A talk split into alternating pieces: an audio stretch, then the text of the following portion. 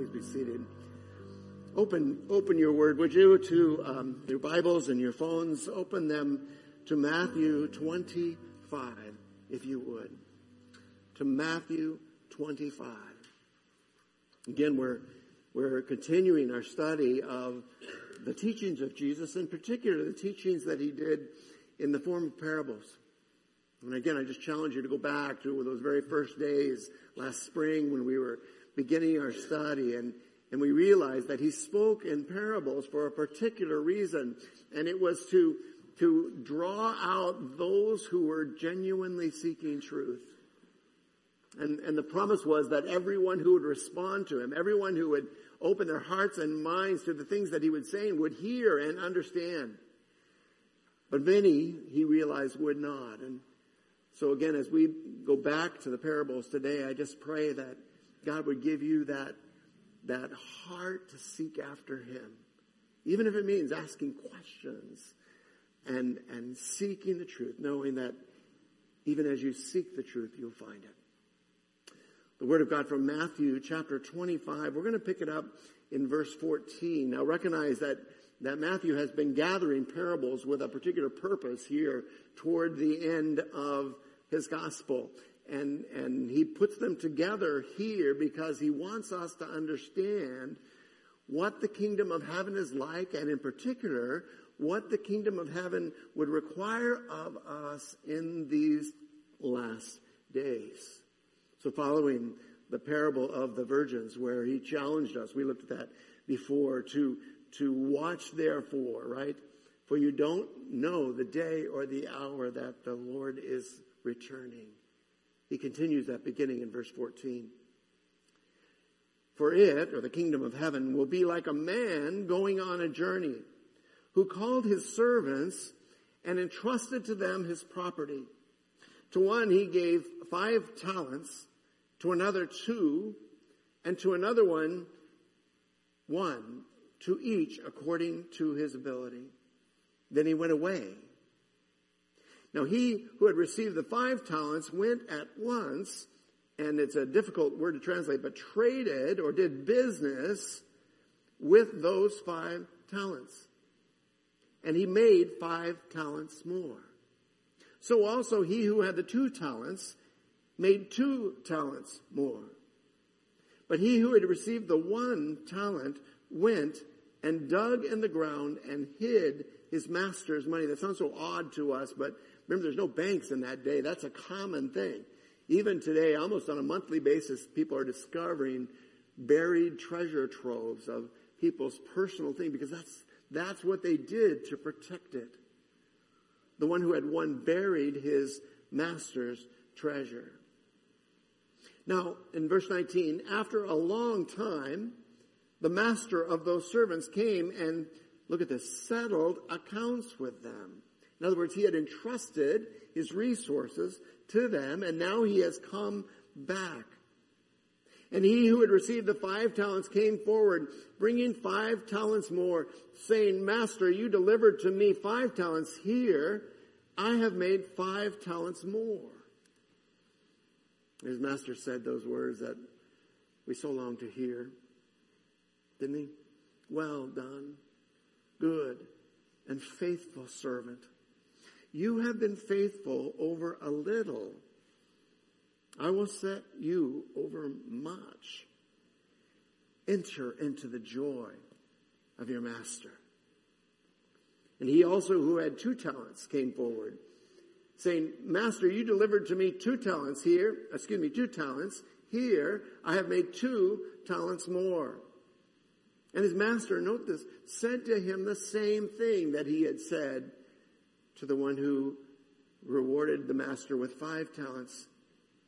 Well done, good and faithful servant. You have been faithful over a little. I will set you over much. Enter into the joy of your master. And he also who had received the one talent came forward saying, Master, I knew you in other words, I've experienced you to be a hard man, reaping what you did not sow and gathering where you scattered no seed. So I was afraid And I went and hid your talent in the ground. Here, you have what is yours. And he handed him one talent. And in a challenging thing to our contemporary understanding, the master answered him and said, You wicked and slothful servant. You knew that I reap where I have not sown. Note that he didn't agree with him about his nature and character. He just said, you experienced me as someone who had not sown and gathered where I scattered no seed. Then you ought to have invested my money with the bankers and at my coming have received what was my own with interest. I'm stumbling because um, it was immoral for a follower of God to charge interest, right? And so he's saying something here. He's saying, you're not following God. So take the talent from him, the one who returned the master's one talent investment, and give it to him who has ten talents.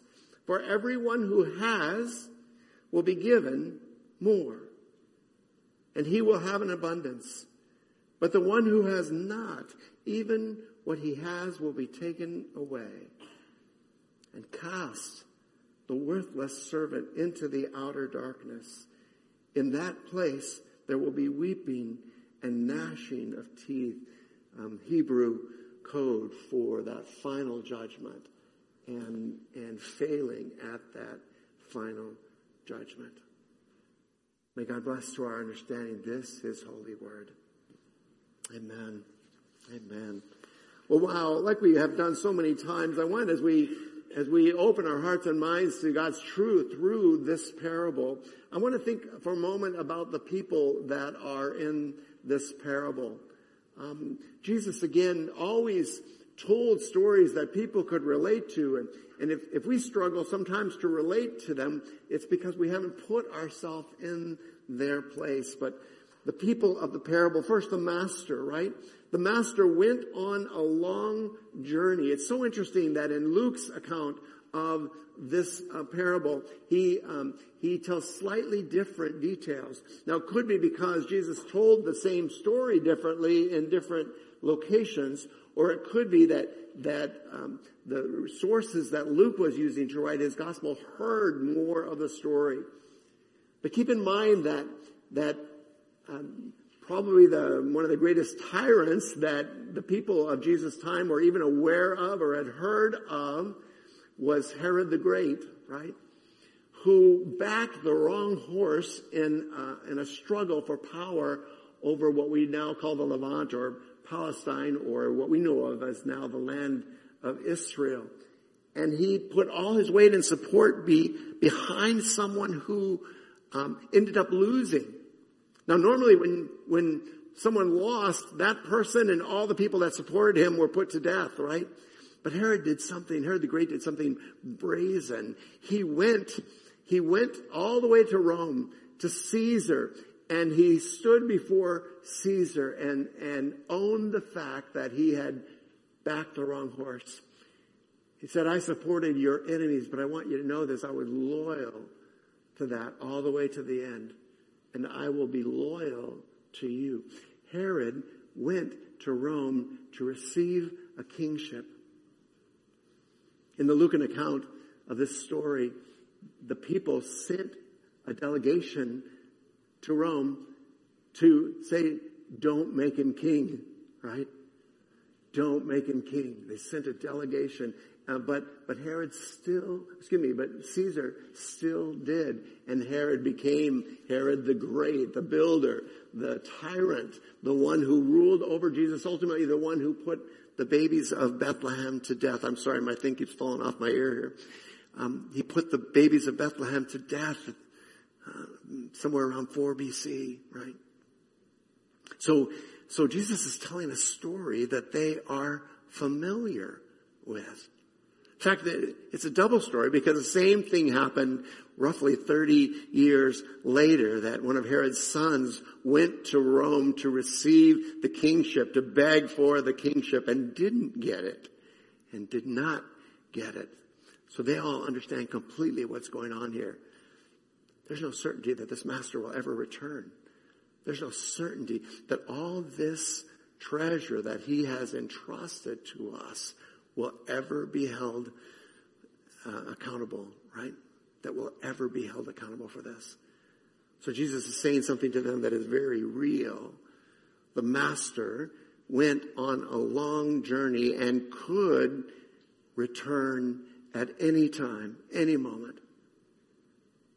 But he entrusted to others and, and in Matthew specifically to his servants, his property. Now, now, let's think about those servants for a second, right?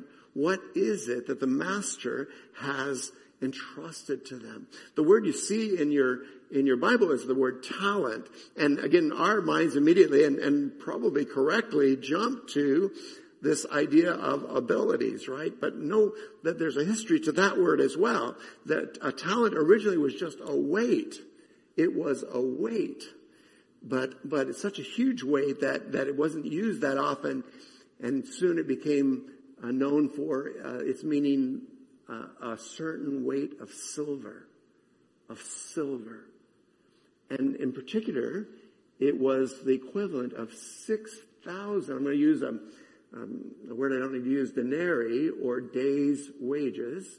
It was the equivalent of 6,000 days wages. Isn't that astounding? So this is no small potatoes. I, think about at whatever point in your life you want to choose. You can choose, like when I started at McDonald's, it was 165 an hour, right? Um, or, or, my my current my current rate, if I if I did the math right, at my current rate, 6,000 days of wages would be roughly um, 24 years of wages, or 1.2 million dollars. And he didn't. Well, he entrusted to one five times that amount.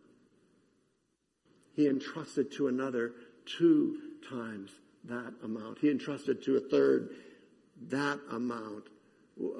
It's a huge sum of money, right? And each was entrusted what is the master's according to his, there's a strange dynamic, right? That doesn't get replicated in the Lucan account of this. But here he gives one person five times, one person two times, and one person one time. And I was thinking as our musicians were up here, I, um, I'm privileged to sneak in here um, on Sunday mornings and, and sit in on their final rehearsal before our worship team, before our worship service. And I was watching them and and and different ones have different responsibilities. It's really interesting. And and someone like me comes in and I have to just understand a couple of choruses, right? One talent, right? Someone like like um, like some of our instrumentalists have to have to play uh, and and understand and and be gifted on an instrument as well as understanding the choruses. But some of them are not only playing and and understanding the direction of the worship service, but but they're also singing at the same time. And they do it so easy, right? Don't they do a great job of that? I mean, it's just amazing. They make it look so easy. But but it is not easy. It is not. A couple of times um, I've been in that situation where I was singing and playing piano and doing all these kinds, and and and I got overwhelmed I just was astounded. Um, the master gave different abilities. I have trouble chewing gum and walking at the same time, right? And some of these guys, yeah, they're, they're singing, they're doing all these things at once, and then just to be mean, Kristen threw a modulation in on them where the whole thing jumped a, a whole key, and some of them were doing it from memory, how to play in the, not in the music. It's just astounding to me.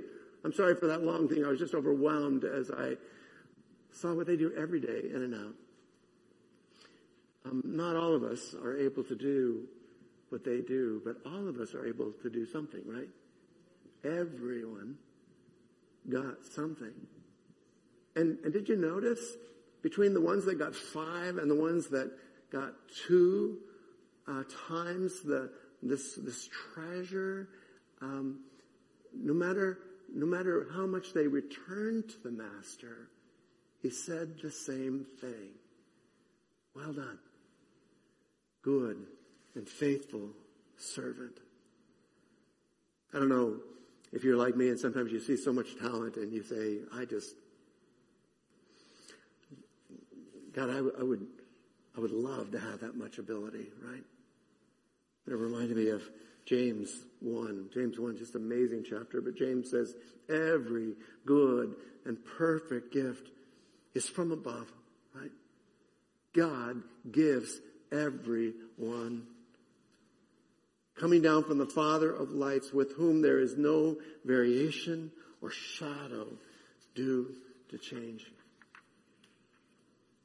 Where are you in this parable? Each of us is like one of those servants. And we have been entrusted to this very great treasure. Yes, it translates, in the story it translates to, to monetary because most of us understand monetary better than we understand other things. But it is not wrong to understand it as, as ability, God-given abilities, right? It's not wrong to understand it as spiritual giftedness. Those things that you receive when you trust Jesus Christ as your Lord and Savior for the express purpose of building up the body of Christ. Different people receive different amounts. The question is not what amount did you get or do you have?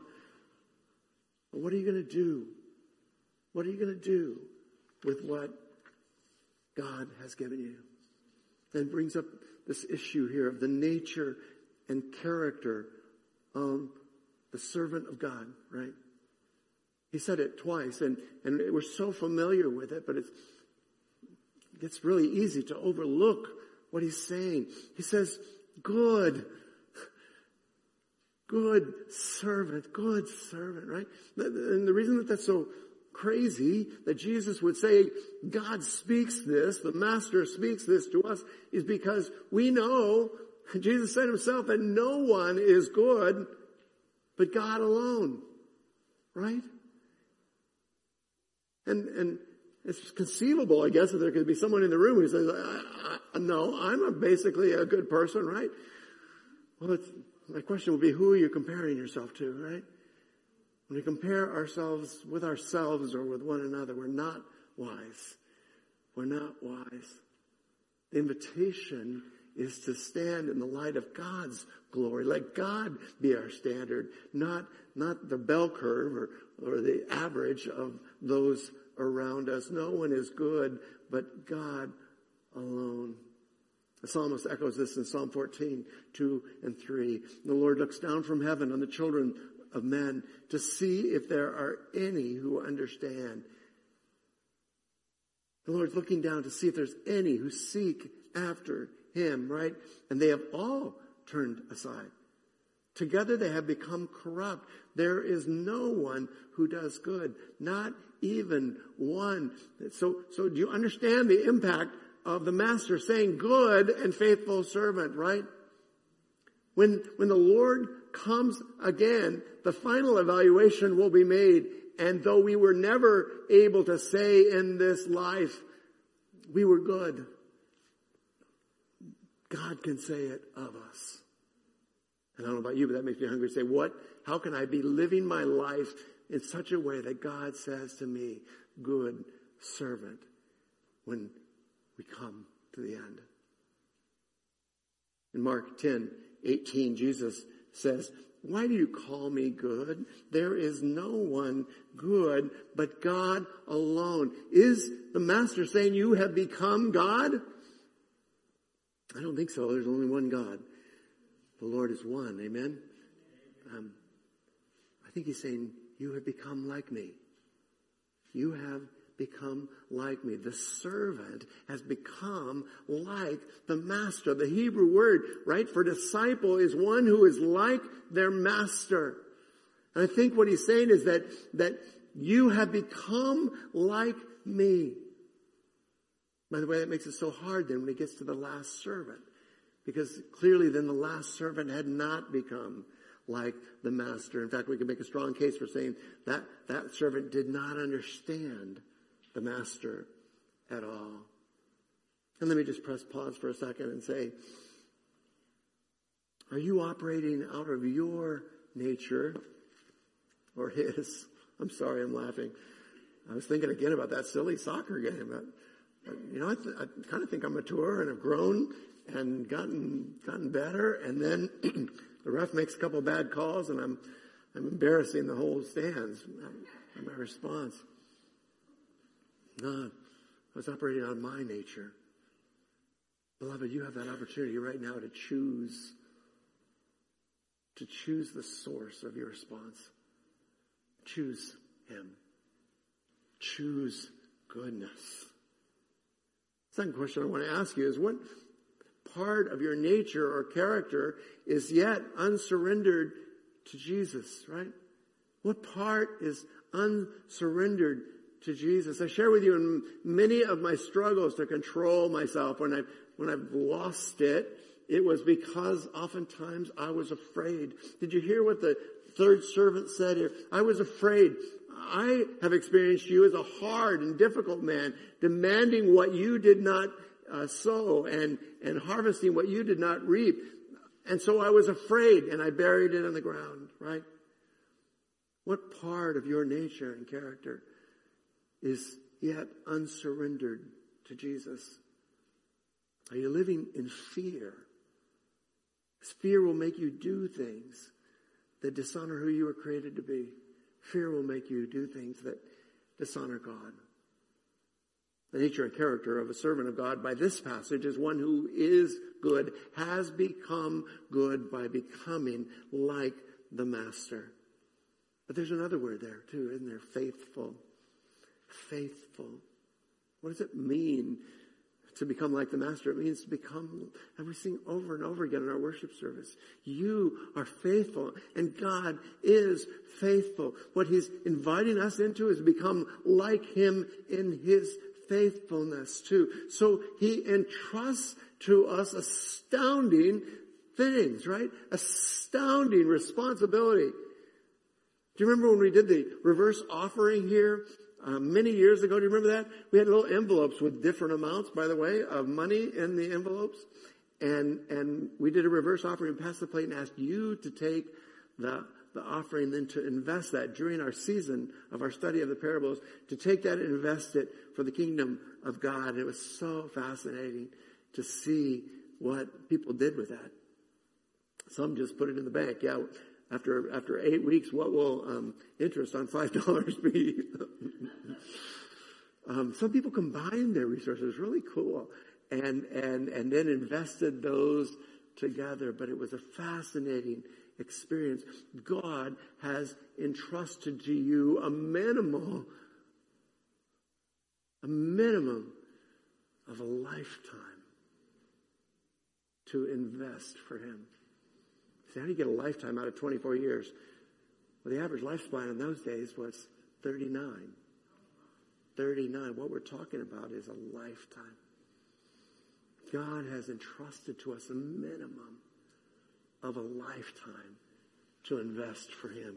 How are we doing? How are we doing? Don't be overwhelmed uh, by the magnitude of the trust that God has placed in you.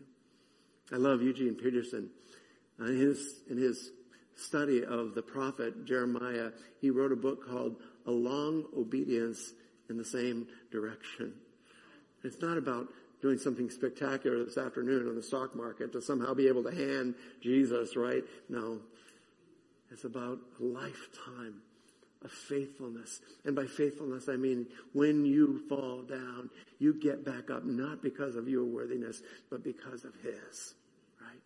Faithfulness, a lifetime of faithfulness is believing that God is who He says He is, believing that the Master Jesus is who He says He is.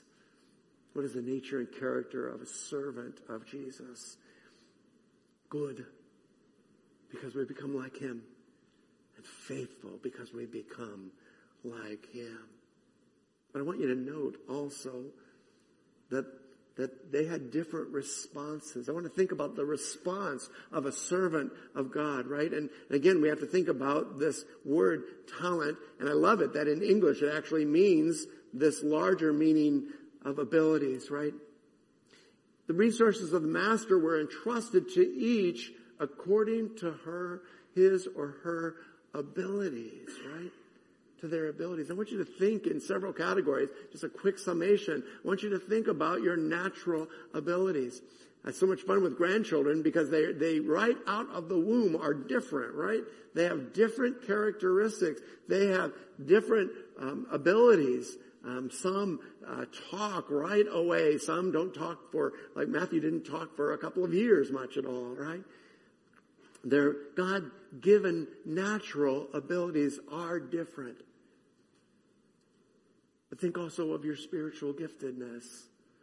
That, that when you became a follower of Jesus, it's not in the notes, but, but when you became a follower of Jesus, you were given gifts for the edification of the body.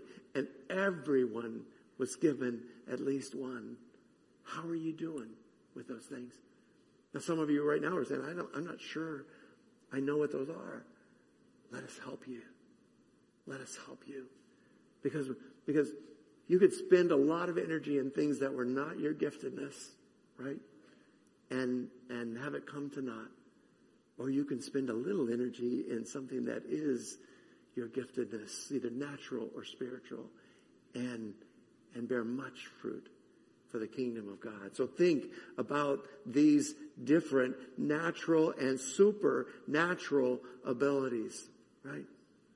And ask yourself the question, how am I using my abilities that God has given me for the kingdom of God? My natural ones, my supernatural ones. How am I using those abilities for the kingdom of God? The answer will surprise you. You probably immediately started to think about church things, but, but there's no such thing as, as church as an hour on Sunday mornings. We are the church 24 hours a day in every field that the Lord has placed us.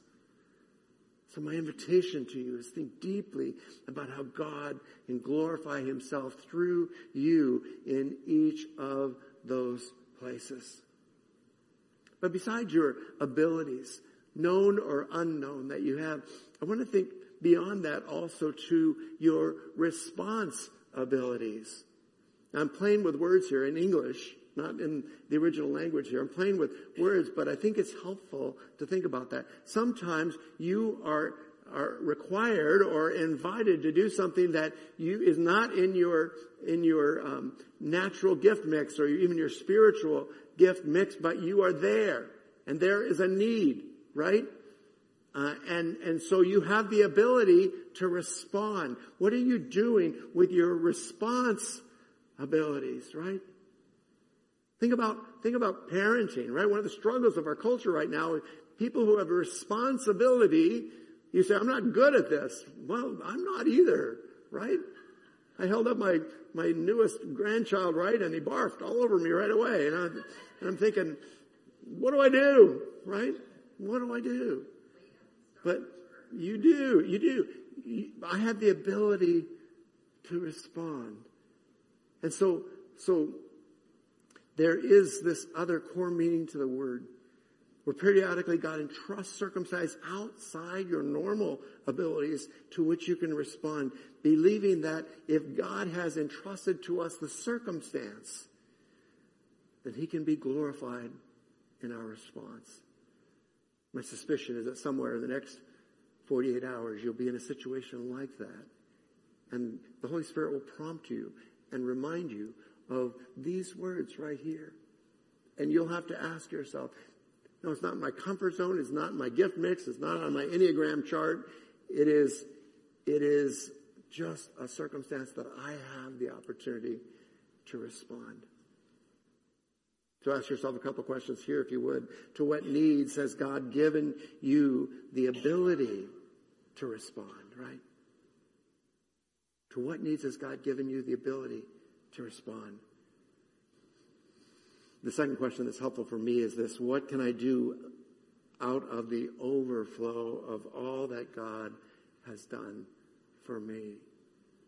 For 25 years, I've been involved in nursing homes, not because it was the primary area of my responsibility, but because um, the things that I naturally do are received well there.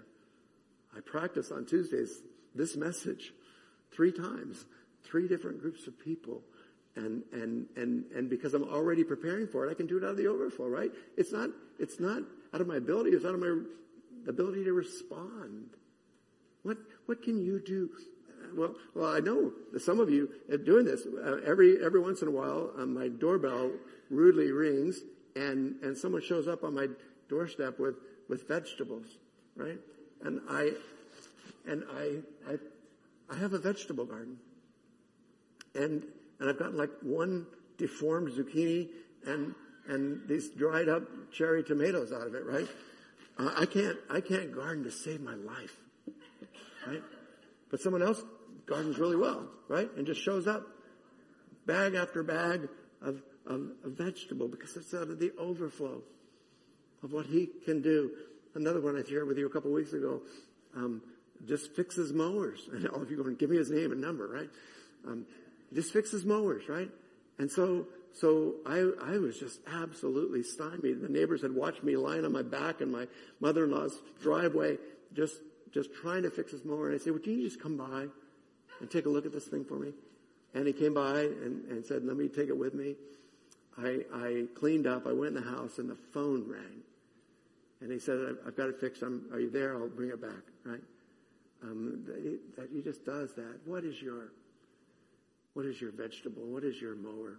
What is, what can you do and freely out of the overflow of everything that God has done for you? Offer it.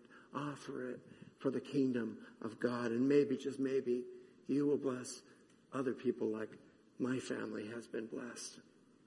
We looked at the nature and character of a servant, but we looked also at the response of the servant of God. Now I want to ask you about the test of a, certain, of a servant of God. We've looked at the word abilities. We've looked at the word responsibility, right? There's another word that's very important here, and it's the word accountability, right?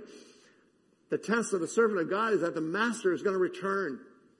And the master is going to say, what did you do with what I entrusted to you? What did you do with what I entrusted to you? Someday the Lord is going to return. Oh, there are many who, like in the days of Herod the Great or even of his son Archelaus, are, are betting that, that the master is not going to return, right? They're betting that he's not going to come back. But beloved, let me say this with as much clarity as I possibly can. Come on up, worship team, if you would. Jesus is coming again. Right? Hallelujah. He is coming. If I go to prepare a place for you, he said, I will return so that you may be where I am. John chapter 14, right? Jesus is coming again, and I'm going to add one more word to that. He's coming again soon. He's coming again soon. And so we're going to give an account for what he has entrusted to us. It's again, you're saying, I, what has he entrusted me? I have nothing. I am nothing. No. You have everything and you are a child of God. And so, so let's live as children of God. Let's, let's live good and faithful lives and trust on that day when the Lord returns. He will reward us. Note what he did, by the way. I don't think this is in the notes, but what he rewarded them with was more responsibility. Forget all that stuff about playing harps in heaven, right? What the reward of the good and faithful servant is more responsibility. Now, now, wait a second. He's come back, right? So now we're talking about responsibility in heaven. Do you remember when he said to the disciples, you are going to sit on 12 thrones and judge the people of Israel, right? Oh my gosh. God is not done with us yet and he won't be done with us when he comes again. What are you doing? Well, let me just give a couple questions. These come from our from our um, toolbox, the DBS toolbox. Ask yourself these questions: Do I have ears to hear? Do I have ears to hear? Am I am I hearing the words and they're, uh, my parents put it, it's going in one ear and out the other, right? And echoing a little bit in the chamber in between, right? Um, and, and the test of whether you had ears to hear in, in the biblical understanding was, did you respond? Did you do something about it?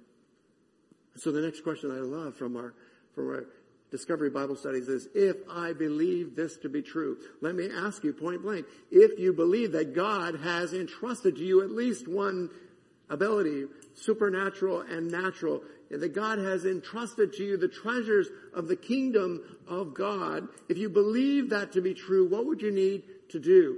If you believe that it's true that He's coming again soon, what would you need to do, right?